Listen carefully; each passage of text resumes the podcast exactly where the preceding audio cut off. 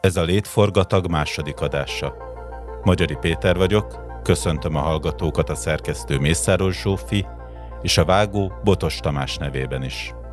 Lesz mindjárt vendég is. Ám előtte vegyük át, hogy mi történik körülöttünk. Magyarország és Lengyelország is megfeszül a belső vitáktól, hogy meddig menjenek el, hogy hozzáférhessenek az EU-s támogatásokhoz. Lengyelországban ez leginkább a pártok, illetve az elnök és a kormány közötti harcot jelenti. Illetve ott még az ellenzék is gondolkodik, segítse-e pénzhez juttatni az őszi választás előtt a kormányt, és ezzel a nemzetet is, vagy várjon, hogy a padhelyzet ráégjen Kaczynszkiékra. Magyarországon ennél átláthatatlanabb a helyzet. Azt sem tudjuk, hogy miért maradtak a miniszterek a privatizált egyetemek kuratóriumaiban, miután az EU felszólítására ősszel már majdnem kirakták őket onnan. Egyáltalán nem világos, hogy a megegyezés lehetőségének lebegtetése, a befektetők és hitelminősítők altatásáról, vagy tényleges kompromisszum szándékáról szól. Izgalmas hónapok jönnek. Az infláció emelkedik tovább, újra a 90-es években érezhetjük magunkat, és akkor is háború dúlt a szomszédban. Csak most már EU és NATO tagok vagyunk. Elben soha még meg nem élt biztonságban vagyunk. Persze sokan vannak, akik azt mondják, hogy ez a biztonság csak illúzió, bealkonyult a nyugatnak, mint a gyűrűk urában Gondornak, és a kelet határozza meg a jövőnket. Arra figyeljünk, ahhoz igazodjunk. Tényleg ez volna a helyzet? Erről beszélgetek vendégemmel, Györfi Dóra professzorral, a Corvinus Egyetem tanárával, a Magyar Tudományos Akadémia Közgazdaságtudományi Bizottságának elnökével.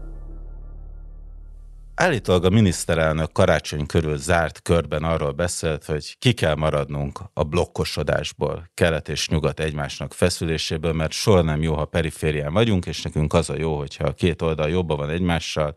és a híd szerepet tudjuk betölteni. Ezt mennyire látja reális helyzetértékelésnek? Ki lehet-e egy ilyen helyzetből maradni egyáltalán? Ebből már csak azért sem lehet kimaradni, mert jelenleg is részei vagyunk a nyugati blokknak, tehát tagjai vagyunk az EU-nak és a NATO-nak, úgy lehetne kimaradni, hogyha ennek ezekből kilépnénk, és nagyon remélem, hogy erre nem kerül sor. Azt gondolom, hogy fontos kibontani azt, hogy miért nem szeretnénk ezt a blokkosodást, és hogy mit jelent ez a blokkosodás, és, és egy kicsit hosszabb történeti kifejtés kell ehhez. Tehát azt gondolom, hogy két fontos érvet lehet megfogalmazni részükről arra, hogy, hogy miért akarnak kimaradni a blokkosodásból. Az egyik egy ilyen hatalompolitikai szempont, tehát nyilván az oroszok és a kínaiak nem fogják számon kérni az emberi jogokat és a demokráciát, meg a korrupciót Magyarországon, ahogy számon kéri az Európai Unió és az Egyesült Államok. Tehát ez így kényelmes kevesebb lenne a kormánynak, de nyilván ez egy kvázi privát érdek, tehát amit ők úgy, ahogy felvetnek, az a gazdasági érdek. Tehát, hogy a híd szerep az úgy néz neki, hogy Magyarországon gyártanak német autókat, és ezekbe kínai vagy keleti akkumulátorokat, és ehhez orosz energiát használnak, és akkor ez úgy tűnik, hogy mindenkinek jó. Azt gondolom, hogy ez nem igaz, és azt gondolom, hogy ez, ez, ez nem is tartható, és azt is gondolom, hogy ez a blokkosodás valóban folyik, de fontos megérteni, hogy pontosan mi, mi ez a blokkosodás. A rendszerváltás idején, az 1990-es években nagyjából mindenki úgy gondolkozott, hogy akkor most már vége az ideológiai harcoknak, milyen jó, hogyha megdőlt a kommunizmus, és lehet egymással kereskedni, és hát Immanuel Kantig megy vissza az a gondolatmenet, hogy akkor az országok kereskednek egymással, akkor, akkor béke lesz. És akkor ez biztosítja a világbékét, tehát, hogy ez egy létező elképzelés volt. És az 1990-es években ugye ezt láthattuk, 2001-ben felvették Kínát a WTO-ba, és elindult a, a globális értékláncok kiépülése, és nagyon növekedett a gazdaság, itt is, ott is, és úgy tűnt, hogy minden, minden nagyon jól megy. Volt egy olyan remény is, ami hát Oroszországban a 2000-es évek elejére, Kínában pedig a 2010-es évekre megdőlt, tehát az volt az elképzelés, hogy majd a gazdasági növekedés megerősíti a középosztályt ezekben az országokba, és ez a középosztály majd egyre nagyobb beleszólást kíván a politikai ügyekbe, és akkor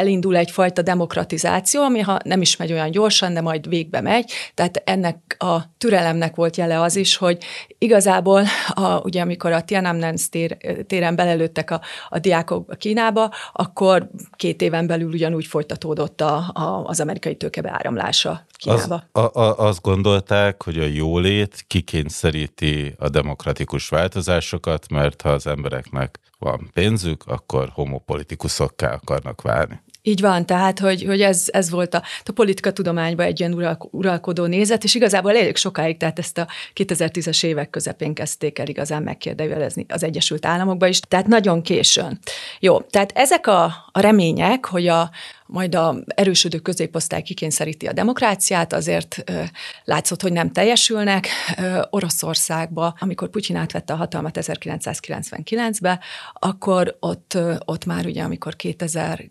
háromba a Jukoszt elvette Mihály Hodorovszkitól, és börtönbe záratta Hodorovszkit, akkor már lehetett látni azt, hogy itt, itt, itt, itt változóban van az az egyébként is nagyon gyengén működő orosz demokrácia, és, és, és az elnyomás erősödése volt megfigyelhető. Onnantól kezdve folyamatosan. Kínába tovább tartott, tehát Kínába igazából, a, amikor a 2008-as pénzügyi válság idején összeomlottak az exportpiacok, vagy jelentősen gyengültek az export piacok, akkor elindult egy ilyen befelé fordulás a kínai gazdaságba, és a kínai állam rengeteg pénzt tett a gazdaságba, az ingatlan szektorba, ez viszont a pártállam visszaerősödését hozta Kínába, és így 2012 után ott is megfigyelhető volt egy ilyen, egy ilyen az elnyomás folyamatos növekedése. Tehát, tehát az, azokat az illúziókat, hogy majd a jólétből demokrácia lett, azt mindenképpen fel kellett adni. A nyugat még ekkor sem fordult el tőlük, mert hogy úgy gondolta, hogy hát kellemetlen ez az autoritár rendszer, de hát annak kellemetlen, aki ott él, üzletelni végül is lehet velük, és a mi rendszerünket meg igazából nem zavarja. És ez a 2010-es évek elején volt, és hát jó példa erre, amikor, hogy amikor 2014-ben Oroszország elfoglalta a Krímet, Hát volt valamennyi szankció, de hát a üzletelés az ugyanúgy folytatódott, hiszen hát profitot lehet csinálni velük, tehát hogy most miért zavarna minket az, hogy az elnyomás növekszik. Ennek volt szimbolikus példája az északi áramlat 2, Így van, aminek amit... az előkészítése ugye már zajlott, de az utolsó simításokat a megállapodásokon 2015-ben végezték Bizony, el. tehát egy évvel a krím elfoglalása után, mert hogy úgy csináltak, hát ugye ez a megbékítés politikája, hát lehet, hogy ott megállnak. Aztán kiderül, hogy nem állnak meg, de ez akkor még nem volt világos, és, és ugyanúgy folyt az üzletelés, és a Európa gázfüggősége Oroszországtól Krím után nem csökkent, hanem nőtt. Tehát 40 százalék fölé emelkedett. 30 valahányról, ugye? Igen, igen, 36 hétről. A következő sok az, az a 2016-os Brexit és a népszavazás, illetve az Egyesült Államok beli elnökválasztás volt, ami, ami, ami mind a kettő orosz befolyásolás alatt történt, és, és az volt a a, a, történet lényege, hogy az oroszok nagyon határozottan befektettek ezekbe a kampányokba, tehát a Trump kampányba és a Brexit kampányba is, és tudjuk azt, hogy iszonyatosan kis különbség. Tehát, tehát ez a beavatkozás valószínűleg döntő volt, és, és teljes meglepetésként érte a gatot, és ez, ez, ez felkeltette a veszélyérzetet, hiszen azt jelentette, hogy ezek az autoritár hatalmak nem csak a határaikon belül elnyomók, hanem egyre inkább aláaknázzák a, a nyugati rendszereket is, tehát azért nem lehet üzletelni velük, vagy azért nem kellene velük üzletelni, mert, mert, mert iszonyatosan veszélyesek, és ennek igazából három fő eszköze volt. Tehát egyrészt nagyon megnőtt a gazdasági függőség mind Oroszországtól, mind Kínától, tehát kiszolgáltatottá váltak a nyugati gazdaságok. Oroszországtól nyilván az energiába, Kínát, Kína pedig a világgyártási ipari központjává vált, és már a 2010-es évek végén azért meg-megtapasztalhatta a világ azt, hogy milyen lesz, hogyha Kína lenne esetleg a világ vezető hatalma, amikor ha valami nem tetszett neki, mondjuk Ausztrália ki akarta vizsgáltatni a COVID-nak az eredetét, akkor, akkor egyszerűen kereskedelmi blokád alá helyezte. Tehát ezek, ezekre a függőségekre kifejezetten építettek. Tehát ez az egyik. A másik az, az a korrupció, és Mind a kettő rendszernek van olyan eszköze, hogy olyan módon igyekeznek a, a nyugati világban a szabályokat a saját javukra formálni, hogy hát lefizetnek politikusokat, támogatnak szélsőséges pártokat, és, és ez is gyengítette a, a nyugat válaszát ezekre a, a, ennek a két országnak. Ebben az esetben ők ügynököket vásároltak, valamilyen saját ideológia terjesztésére, propaganda terjesztésére, vagy pedig egyszerűen azzal, hogy zavart okoznak a nyugati demokráciák működésében, egyáltalán létükkel ezeknek a Hát mind a kettő, uh-huh. mind, a, mind a kettő jellemző. Tehát Ukrajnában, de hát az, az, az egész világon mondjuk a gázüzletákban, tehát gázüzleteken keresztül ők képesek voltak korumpálni az üzleti partnereiket, és akkor onnantól kezdve a kezükben tartják őket, és a, a kínai egyövezet egy út kezdeményezés az, az, az nagyjából pont ugyanígy működik, tehát ott a szerződés aláírásának egyfajta szükséges része az, hogy bizonyos összeg az alá, a másik aláíró zsebébe,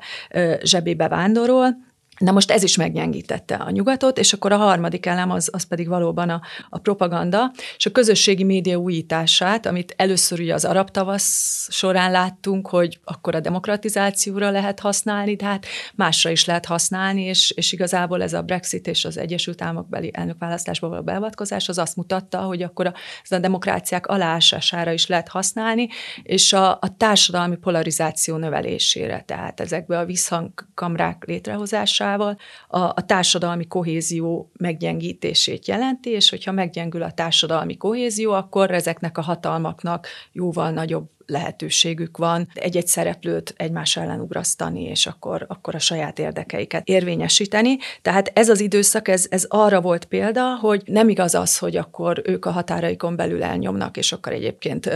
korrekt üzleti partnerek, mert nem azok, mert hogy folyamatosan ők beavatkoztak a, a nyugati rendszerekbe, és akkor ezt követték a 2020-as évek, amikor már tényleg teljes ébresztő volt, tehát amikor kiszabadult a COVID Kínából. Előző adásban beszélték, hogy akkor ez most a piacról, vagy pedig a laborból, de mindegy is, mert hogy egy ilyen szabályozói hiányosság volt, és el is akarták titkolni, és ez okozott egy globális járványt. Tehát, tehát Kínával szemben a közvelemény rendkívül ellenségessé vált, és hát akkor a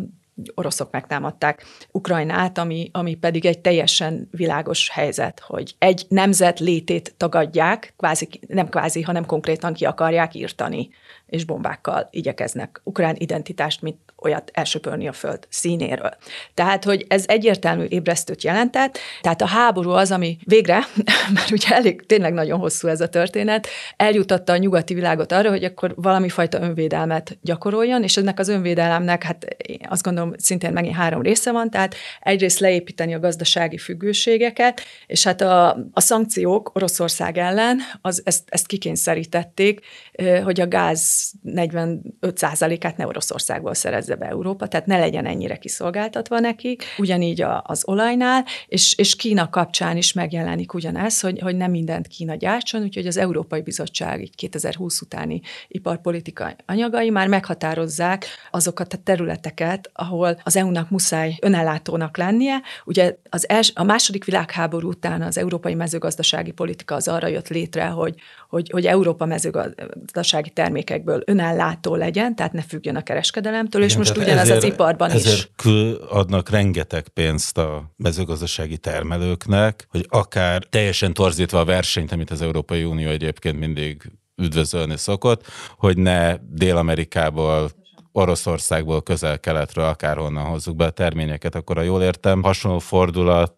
várható iparpolitikában Igen, is. Ma például Davosban pont erről ad elő Ursula von der Leyen. Így van, tehát, hogy hat területet határoztak meg, tehát bizonyos gyógyszeripari termékek, egyébként ide tartoznak az akkumulátorok is, informatikai eszközök, és még né- néhány más terület, ahol egyszerűen nem hagyatkozhat egy, egy autoriter riválisra Európa, és ugyanúgyan ellátónak kell lennie, mint, mint élelmiszerekből. No, és akkor visszatérve a magyar történetre, tehát igazából ezt jelenti a blokkosodás, hogy valamilyen szinten az értékláncok áll, tehát a globális értékláncok sebezhetőségét csökkenteni kell, bizonyos termékeket nem lehet kiszervezni, tehát Európában egészen tényleg röhelyes volt, hogy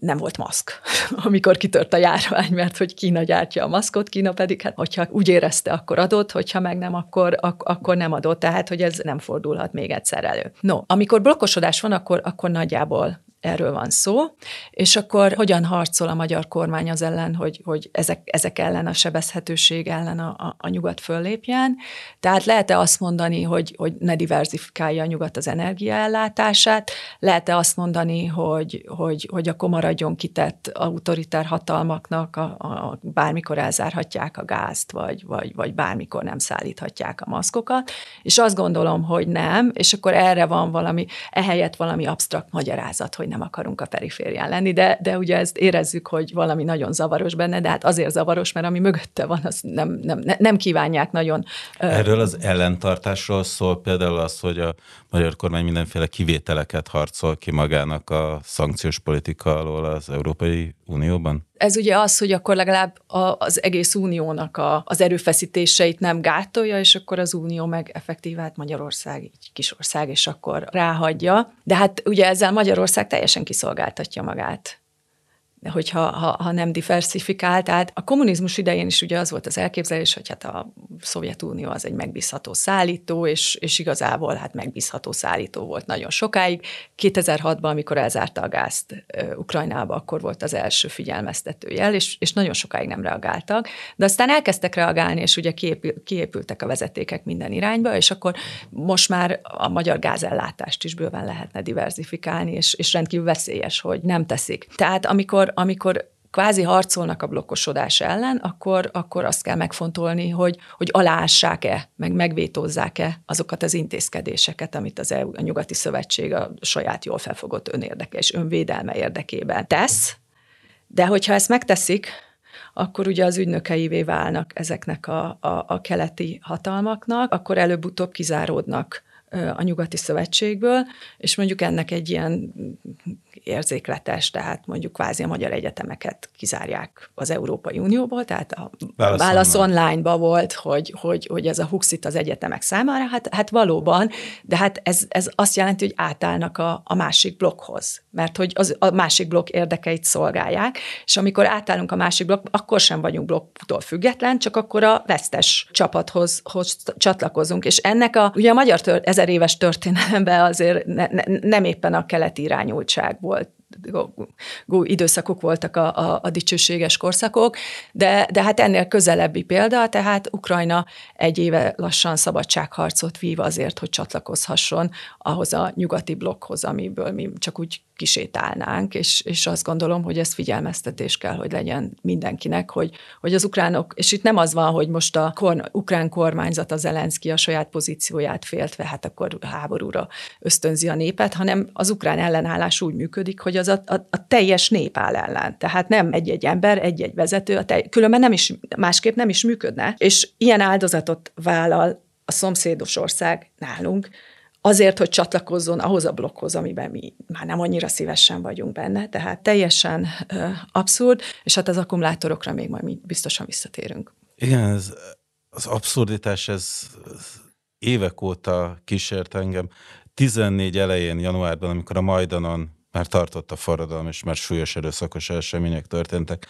akkor volt a, a bizottság akkori elnökének Barrózónak egy beszéde, amiben azt mondta, hogy jó, itt mi most eljátszuk, hogy élethalál harcokat vívunk a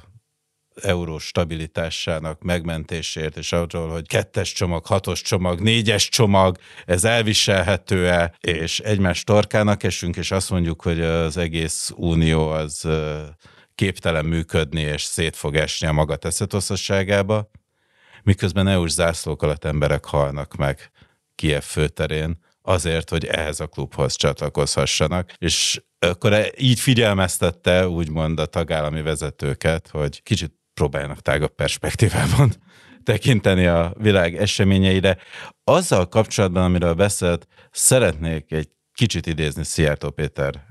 külügyminisztertől, aki tavaly októberben beszélt erről a blokkosodásból, csak ő úgy értelmezte, volt egy ilyen félmondata, hogy a vesztesekhez kerülhetünk. Hát ő úgy értelmezte, hogy az elmúlt 12 évben alapjaiban változott meg a világgazdaság struktúrája, megszűnt a nyugat hegemóniája, a kelet nem pusztán felzárkózott mellé, hanem sok esetben meg is előzte. Míg 15 évvel ezelőtt a globális beruházások 80%-át nyugati tőkéből finanszírozták, és csak 20%-át keletiből, mostanra ez az arány teljesen megfordult. Már a sok területen a keleti vállalatok diktálják a tempót a technológiai színvonalban, és a pénzügyi forrásaik is abszolút versenyképesek. Tehát ha csak ezt nézzük, akkor gondolhatnánk azt is, hogy ez nem egy ideológiai, vagy nem egy magánérdekek melletti döntés, hanem felismerték a kor ütőerére rakva érzékeny új begyeiket a magyar vezetők, hogy merre megy a világ. Lehet igaz a Szijjártónak ebben? Nem. Az Egyesült Államok egyfőre jutó GDP-je az 70 ezer dollár, Kínái 12 600 dollár, és a felzárkózásról pedig annyit, hogy Kína növekedése már 2010 után jelentősen lelassult, tavaly, a tavalyi növekedés talán 2,7 százalék, ami azt jelenti, hogy az már kvázi a, a fejlett országok szintje, csak, csak kevesebb, mint az amerikai GDP per fő ötödével. Tehát, hogy Kína az amerikai GDP 20-25 százalékán lassult le arra a szintre, ahol a, amennyivel a nyugati országok nőnek, tehát ebből, ebből nem lesz itt globális hatalomátvétel, és ugye eddig, eddig az volt a történet, hogy hát Kína nagy, rendkívül népes ország, és akkor ez a hatalmas népesség fogja fűteni a növekedést, és hát a ma reggeli hír az az volt, hogy az 1960-as évek óta először történt meg tavaly az, hogy, hogy, hogy többen haltak meg Kínában, mint amennyien születtek. Ezt várták, hogy, hogy tetőzik a, a demográfia, de néhány évvel későbbre, tehát 2025-re várták, és ami azt jelenti, hogy Kína öregedő társadalommá vál, válik, és, és előbb válik öregedő társadalommá, mint gazdaggá és akkor még talán erre is, e, erre is visszatérhetünk, hogy a kínai növekedés igazából azért állt le, mert ez, a, ez az elnyomó rezsim, ez nagyjából mindent lebontott, ami a kínai növekedést táplálta. Tehát, ezek... tehát összefügg a rendszer, a lehetőségekkel? Így van, abszolút összefügg, tehát 1978-ban Deng Xiaoping reformjai ugye a, a, a kommunista struktúrák fellazításáról, liberalizációjáról szóltak, és hát nagyon alacsony szintről, meg ugye a mezőgazdasági szektorból átterelték a népességet az iparba, óriási több évtizedes növekedést voltak képesek realizálni, de ezek, ezek, ezek a növekedési lehetőségek kifulladtak, és akkor Kína bekerült a közepes jövedelem csatájába, amikor akkor ugye már az innovációra alapuló növekedés lenne a, a feladat, ehhez viszont szabadság és kreativitás szükséges, ami nincs, hanem, hanem sokkal inkább miután kifulladtak a növekedési lehetőségek, lelassult a termelékenység, bővülés, és ugye kialakult az a középosztály, ami elvileg követelhette volna nagyobb beleszólást és a demokráciát, a, a belső, belbiztonsági kiadások nőttek meg a, a sok 8-10 szeresükre a, a 90-es éveket követően. És akkor a, a, az előbb már említettem, hogy a 2008-as pénzügyi válság után pedig, pedig az államnak nagyon megnövekedett a jelentősége a gazdaságban, mert ezek az állami mentőcsomagok, vagy gazdaság serkentő csomagok, azok biztosították a további növekedést. Ezek elsősorban az ingatlan szektorba mentek, és, és ezzel a pártirányítás jelentősége is nőtt, és, és amikor 2012-ben Xi Jinping hatalomra került, akkor ugye ő, ő, ő sokkal nagyobb, tehát, tehát már nem az volt, hogy mindegy, hogy a macska fekete vagy fehér, csak fogja meg az egeret, hanem azt mondta, hogy nagyon nem mindegy, hogy fekete vagy fehér, és igenis a kommunizmus ideológiáját meg kell erősíteni Kínába, és akkor ez azt jelenti, hogy azok a folyamatok, amik segítették a növekedést, azok, azok teljesen visszafordultak, és nem csak a gazdasági folyamatok, hanem a külpolitikai folyamatok. Tehát Deng Xiaoping elképzelései szerint egy ilyen türelmes emelkedést igyekezett biztosítani Kínának, ami, ami nem ijeszti meg a, a környezetét, és Xi Jinping pedig egyre agresszívabb módon próbálja Kína érdekeit érvényesíteni, de még egyszer ezzel, ezzel rendkívül megijeszti a, az összes szomszédját, meg a globális partnereket. Tehát ebből a szempontból Kína felemelkedése abszolút korlátozott, és így a tőkeáramlásra visszatérve, ami ugye szerepel az idézetbe, Tehát Magyarországon lassan valóban megvalósul, hogy, hogy több keleti tőke érkezik, mint, mint nyugati. Mondjuk ez a keletinek a nagy része az kórai, tehát és kórai is a, a, a nyugati szövetség tagja egyébként, csak úgy, úgy, úgy, úgy jelzem, tehát a keleti tőkéket sem teljesen lehet egybe sorolni. Éppen írok egy cikket az akkumulátorgyártásról, és ott a fizetési mérleg statisztikákat megnéztem, tehát Kína ben van már az első tíz legfontosabb befektetők között Magyarországon, de, de éppen a tizedik tehát egyébként még Magyarországon továbbra is a, a nyugati tőkebefektetések a dominánsak. Az, hogy ezek nem érkeznek, azzal igazából nem kellene dicsekedni. Tehát ez azt jelenti, hogy, hogy nem olyan az üzleti környezet, ahova szívesen települ a, a, a nyugati tőke. Azok a beruházások, amik érkeznek, azok rendkívül koncentráltak. A számokat mondom, 2021-ben 5,8 milliárd euró külföldi működő tőkebefektetés érkezett, ennek 52%-a ment a, a, az akkumulátorgyártásba, és az, az összesnek a 60%-a jött Ázsiából, és 2022 6,5 milliárd euró érkezett, 43% ment az akkumulátorgyártásba, és 30% a járműiparba. Ezek olyan típusú beruházások, amik, amik egyedi megállapodásokon alapulnak, tehát a kormányzat elképesztő mennyiségű támogatást nyújt ezekhez a beruházásoknak. Ugye volt, éppen tegnap jelent meg egy, egy összegző cikk erről, ami, ami azt mutatja, de ez már korábban is ö, újságírók utána jártak, hogy a, az összes beruházás értékének 10-11 százaléka gát fizetik ki ö, állami támogatásként, ez munkahelyteremtő támogatás, infrastruktúra fejlesztés. Ez azt jelenti, hogy a korlátos erőforrásokat ráteszik erre a egy darab szektor, ami azt gondolom egy, egy, egy, egy rendkívül kockázatos stratégia, és hát a lényege az, hogy nem az akkumulátorgyártással nem csak az a baj, hogy borzalmasan környezetpusztító, és, és, és ugye lokálisan nagyon megnöveli a széndiokszid tehát a széndiokszid kibocsátást, hanem Magyarországnak ebben, ebben a szektorban pont nincs komparatív előnye. Ez mit jelent? Ez azt jelenti, hogy tehát az akkumulátorgyártás az egyik legenergiafalóbb ágazat, és itt különböző számítások vannak arról, hogy egy kilovattóra akkumulátor teljesítményhez hány kilovattóra energia szükséges. A 2019 cikkes, cikkekben még 60 kilovattórát mondanak egy kilovattóra kapacitáshoz, és akkor ez szépen megy le, és 22-ben már volt olyan publikáció, ami, ami 41,5 kilovattórára tette, de hogyha ezt felszorozzuk, azzal az akkumulátor kapacitással, ami, ami Magyarországon kiépül, akkor az, az valami elképesztő energia szükségletet jelent, és Magyarország már így is energiaimportőr, tehát ezt az energiát valonnan be kellene hozni, és nyilván kormányzat éppen ezért szeretné az üzleti kapcsolatokat fel, fel, fenntartani Oroszországgal, hogy akkor, akkor, akkor, akkor onnan ezt, ezt, ezt, ezt behozzák, de, akkor, de, de tehát, hogy... Ott tartunk, mint Németország 2005-ben? Nem. Én azt gondolom, ott tartunk, mint ez, ez, ez, ez, ez nagyon hasonlít az 50-es évek iparosítási programjára, és ugyanígy az akkumulátorgyártásról szóló cikkemhez olvasgatom ezeket a régi könyveket, és 1958-ban a forradalom után a tapasztalatokat értékelve volt egy, egy közgazdasági bizottság, amit Varga István vezetett, és akkor ők arra a következtetésre jutottak, hogy Magyarország energiaszegény ország, ország, és ezért nem szabad azokra az ágazatokra, ők a vas és acéliparra gondoltak, tehát nem szabad azokra az ágazatokra specializálódni, amelyek rendkívül energiaigényesek. Ezt a jelentést ők megírták, nem feltétlenül formálta a politikát, mert akkor is az volt az elképzelés, hogy a Szovjetunió nyújt nekünk olcsó energiát, már miért ne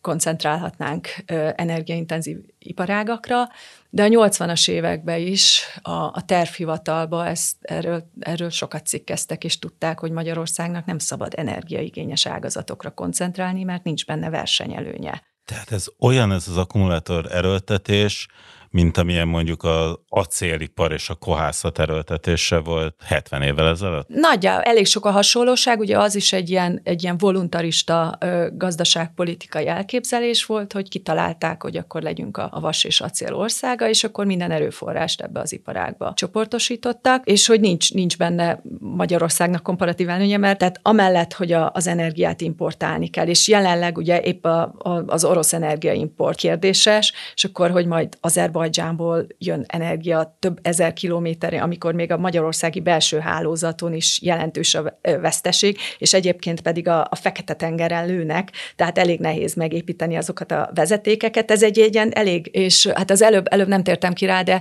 de hogy ennek a nagyságrendjét látjuk, lássuk, tehát a KATL tervezett beruházása Debrecenbe, az a 100 gigawattos ö, akkumulátorgyár, annak a, az energiaigénye, hogyha ezzel a 41 gigawatt órával számolunk, akkor 4150 gigawatt, és hát a Paksi atomerőműnek a, az éves teljesítménye az 16 ezer gigawatt, tehát ez egy negyed paksot jelent, és hogy ugye az nem áll rendelkezésre, úgyhogy, úgyhogy az egy kérdéses, hogy az a gyár hogy fog, hogy, hogy fog működni, azért az, az még talán elég messze tűnik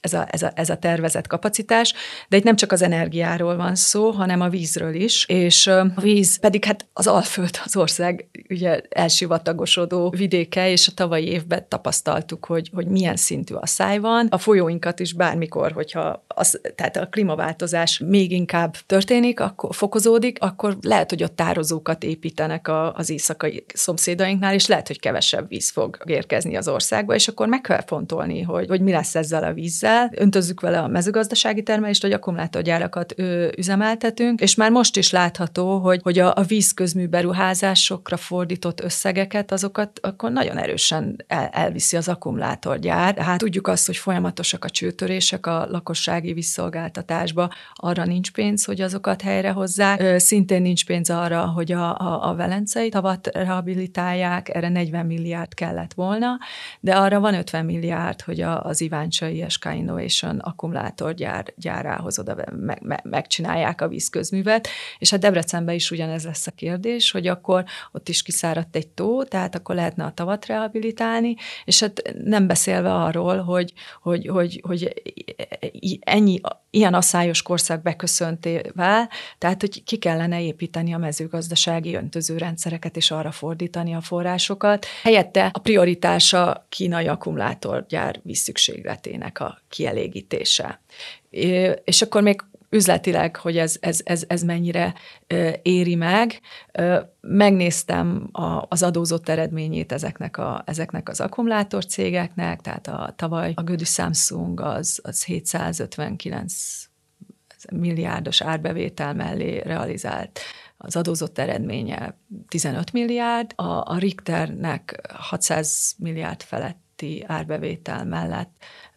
100 milliárd feletti adózott eredménye van, tehát hogy itt nagyon kicsi a kimutatott profit, ami mondjuk adóba megérné, úgyhogy, úgyhogy az egyik érdekes kérdés, hogy akkor ezt milyen távon, milyen megtérülést várnak, úgyhogy tényleg minden erőforrást ebbe az egy ágazatba orientálnak. És akkor még nem tudjuk a technológiai változást. A lítium ára nagyon megnőtt, és elképesztően nagy mértékű kutatások folynak annak érdekében, hogy új típusú akkumulátorokat állítsanak elő, tehát, tehát lehet, hogy van egy olyan technológiai váltás, ami, ami, ami, ami egy teljesen más technológia a jövő. És ezt, ezt, ezt nem tudjuk, de, de hogy fennáll ez a technológiai kockázat is, és akkor, hogyha ezt mind összerakjuk, akkor az egy meredek fogadás a kormány részéről, hogy, hogy, hogy mindent ebbe tesz bele és hogy nincs pénz az oktatásra, nincs pénz az egészségügyre, nincs pénz a szociális ellátásra, mert hogy, mert hogy ezeket építik. Még egyszer, rengeteg állami pénz ö, hozzáadásával.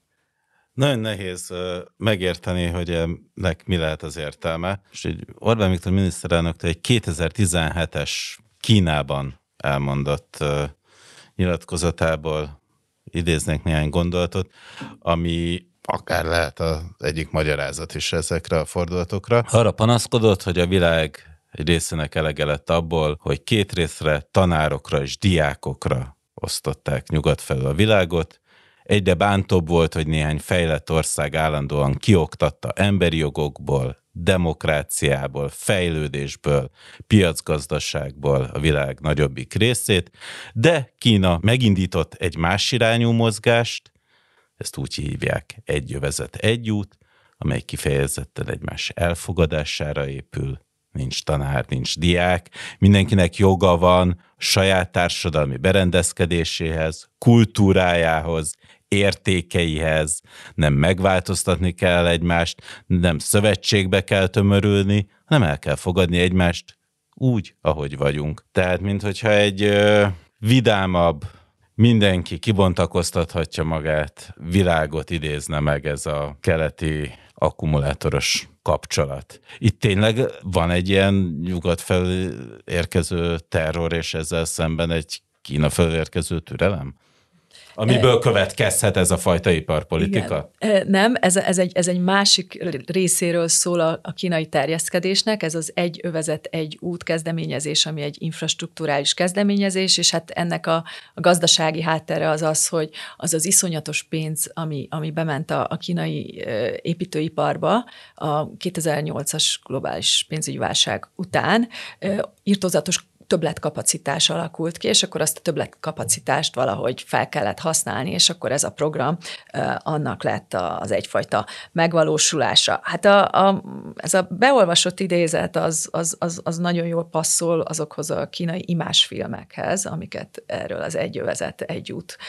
programról mondjuk Kína forgathatott, de, de a valóság azért ennél egy, egy kicsit bonyolultabb. Tehát az állítás az az, hogy míg a, a nyugati IMF, EU pénzeknek borzalmas feltételei vannak, mint hogy átláthatóság, korrupció hiánya, igazságszolgáltatás függetlenség, emberi jogok, demokrácia, meg az összes dolog, addig kínaiak kizárólag üzleti alapon és, és csak mindenfajta kérdés nélkül adják ezeket a pénzeket. Na ez nem igaz. Tehát annyi igaz, hogy valóban vannak feltételei a nyugati pénzeknek, és akkor ez transzparens, nyilvános módon rögzítve van, amik elérhető szerződésekbe, és akkor ezeket nyilvános módon számon kérik. A kínai hitel ezzel szemben olyan, hogy, hogy titkosítva van, ezt a Budapest-Belgrád vasútvonal kapcsán hát Magyarország is tapasztalhatta. Igen, Szél Bernadett független képviselő két és fél évig perelte a különböző állami hivatalokat. És, és végül is nem adták ki neki, igen. Nem, és még az is titkos, hogy miért titkos. Így van, igen, igen, igen.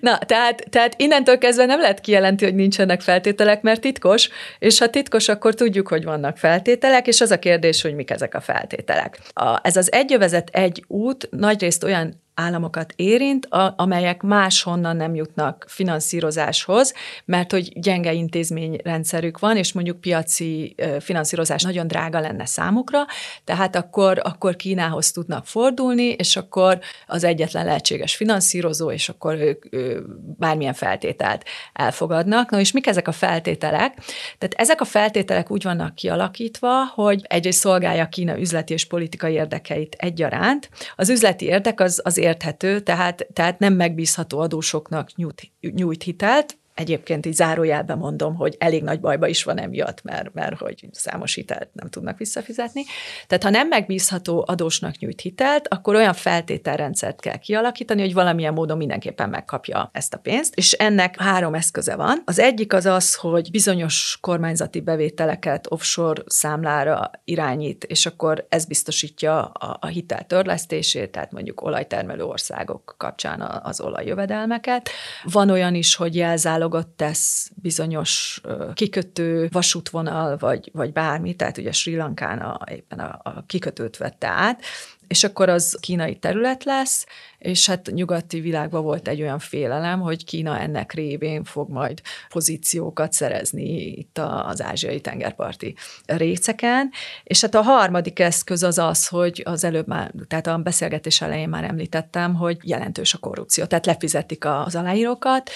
és ugye ezzel is kvázi kézben tartják, tehát amennyiben nem teljesíti azokat a feltételeket, akkor, akkor, akkor ez nyilvánosságra kerül, és akkor ebbe, ebbe akár bele is bukhat. Tehát zsarolhatóvá válna. Zsarolhatóvá válik, így van. És akkor még van egy érdekessége, hogy vannak úgynevezett keresztfelmondási záradékok is, és ezek azt jelentik, hogyha egy adott ország Kínával szemben valami ellenséges lépést tesz, akkor azonnal kérheti Kína a teljes összeg visszafizetését. Tehát, hogy ez, ez, ez, ez nem csupán az adott üzletre érvényes feltétel, hanem kvázi ugye domináns politikai befolyást szerez, és akkor, hogy tudom, Kína ellen nem szabad szavazni nemzetközi szervezetekbe, vagy nem tudom, meg kell vétózni egy Kínát elítélő határozatot. És egyébként ez elég soká derült ki, 2000 21-be jött, 2021 tavaszán jött ki egy nagy, egy ilyen oknyomozó jelentés arról, hogy, hogy száz kínai hitelt végignéztek, és, és, és ezeket, ezeket találták benne. Tehát azért nincsenek feltételek, mert hogy nem nyilvános feltételek vannak, de, de nagyon veszélyesek a kínai hitelek, tehát egyáltalán nem igaz, hogy a kínai pénz az ugyanolyan, mint a nyugati pénz, és, és megint csak az történt, ami, amiről már korábban is beszéltünk, hogy a nyugat írtózatosan lassan ébredt, de hogy mostanra már mostanra már ezzel tisztában van, és hát gondolkoznak alternatíván a, a fejlődő országok számára is, ami, ami ezt a, ezeket a kínai forrásokat tudják ellen, tudja, tudja ellensúlyozni, hogy, hogy ne legyenek ennyire kiszolgáltatva a, nem tudom, Közép-Ázsiában, meg Afrikában az országok a, a kínai finanszírozásnak, csak ugye a folyamatos válságok idején ez egy kicsit most elsikad, de ezt is felismerték, és, és éppen ezért már tudható, hogy rég nem igaz az a gondolat, hogy Kína békésen ad pénzt, és hogy nincs semmi feltétel mögötte. Ez akkor akár az Európai Unió számára is kockázatot jelenthet, hiszen a közös döntések esetében, hogyha van egy ország, amit fognak Pekingből, akkor az az egész külpolitikai mozgásterét a szövetségnek jelentősen korlátozhatja. És közben ugye ezt állítják Budapestről is a kormányzati szereplők, hogy az Európai Unió tulajdonképpen egy béna kacsa. Orbán Viktor többször elmondta, hogy ez például nagyon veszélyes, hogy az Európai Unió egyszerre gazdag és gyenge. És Egyébként tehát baloldalról, liberális oldalról is jöttek a 2008-as pénzügyi válság nyomán nagyon éles kritikák, hogy az euró egy instabil fizetőeszköz, hogy szét kellene választani legalább északi és déli oldalra, hogy a magországok maradjanak meg az integrációban, és a perifériát azt lehet, hogy el kell engedni, hogy ez az egész átélhetetlen, bonyolult, három nagy intézményre alapuló döntéshozási struktúra, iszonyúan idegesítő, sőt már azelőtt is ment az, hogy ezek csak az uborka görbületével bírnak foglalkozni, ez volt ugye a milyen jó volt, amikor az uborka görbületével kellett foglalkozniuk. Igen, más oldalra. Békés szép idők. Igen, tehát azt akartam rákérdezni, hogy mennyire gyenge valójában ez az egész EU-s konstrukció azért elég erős. Tehát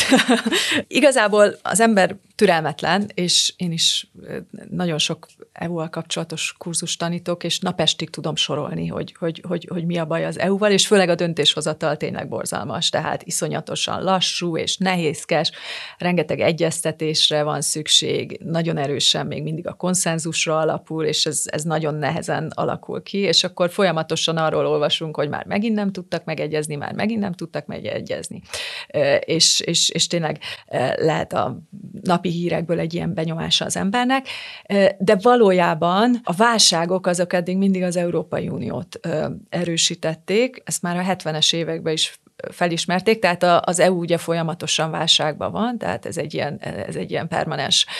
narratíva, és akkor a 70-es években is már a szétesés szélén át, aztán valahogy újraindult az egész, és megcsinálták a közös piacot, és akkor folyam, és, és folyamatosan bővült. Az EU erejét mi sem igazolja jobban, mint amit már mondott az előbb, tehát hogy, hogy az ukránok mekkora áldozatot hajlandóak azért vállalni, hogy, hogy csatlakozzanak hozzá, és ugyanígy hát sorba állnak a csatlakozni vágyó országok, tehát, tehát valamit látnak, amit itt a, a kritikusok, vagy a fanyalgók, vagy az euroszkeptikusok nem látnak, és hát ugyanez igaz az euróra. Tehát az eurónak az átlagos népszerűsége a 80%-ot súrolja, és nagyon fontos, hogy még azok az országok is, amik, amik, amik nem igazán sikeresek gazdaságilag, az euróvezetbe ide tartozik Olaszország és Görögország, tehát ott is ilyen 70% környéki az euró népszerűsége, és nem véletlenül, tehát a görögök nagyon nem szeretnék vissza a drakmát, mert tudják, hogy akkor, akkor a, a pénzük értéke, meg a jövedelmük értéke kiszolgáltatottá válik a politikusok játszadozásainak, és az olaszok sem szeretnék szeretnék a, a lírát, mert, mert hogy ugyanettől félnek, és van tapasztalatuk vele, hogy,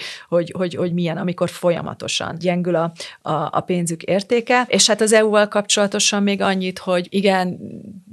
és én is, tehát a, a részemről a kritika az az, hogy azokat a veszélyeket, amikről eddig beszéltem, tehát amiket a Oroszország és Kína jelent a nyugati szövetség számára, hogy milyen lassan ismerték fel, és, és, és milyen nehézkesen léptek fel, de, de például most a ukrajnai háború idején, tehát, tehát azt lehet látni, hogy, hogy a kohézió növekedésének vagyunk tanúi. Tehát a második világháború után mindenki számára egyértelmű volt az, hogy Európának integrálódnia kell, és Európának békében kell élni. És hát ezt valahogy a mostani generáció olyan haláltermészetesnek veszi, hogy ez, ez így van, és akkor lehet kritizálni az EU-t, mert az uborka görbületével foglalkozik, de az ukrajnai háború azért, azért egész Európát emlékezteti arra, hogy, hogy miért is jött létre. És a, a, azért jött létre, hogy a békét biztosítsa, és azért is jött létre, hogy, hogy egy, egy olyan korban, amikor Európán kívüli nagyhatalmak ö, emelkednek fel, akkor nincs alternatívája annak, hogy az európai országok egymással együttműködjenek. Tehát ez a felismerés él és létezik, és az ukrajnai háború az, az, az, az ezeket megerősítette,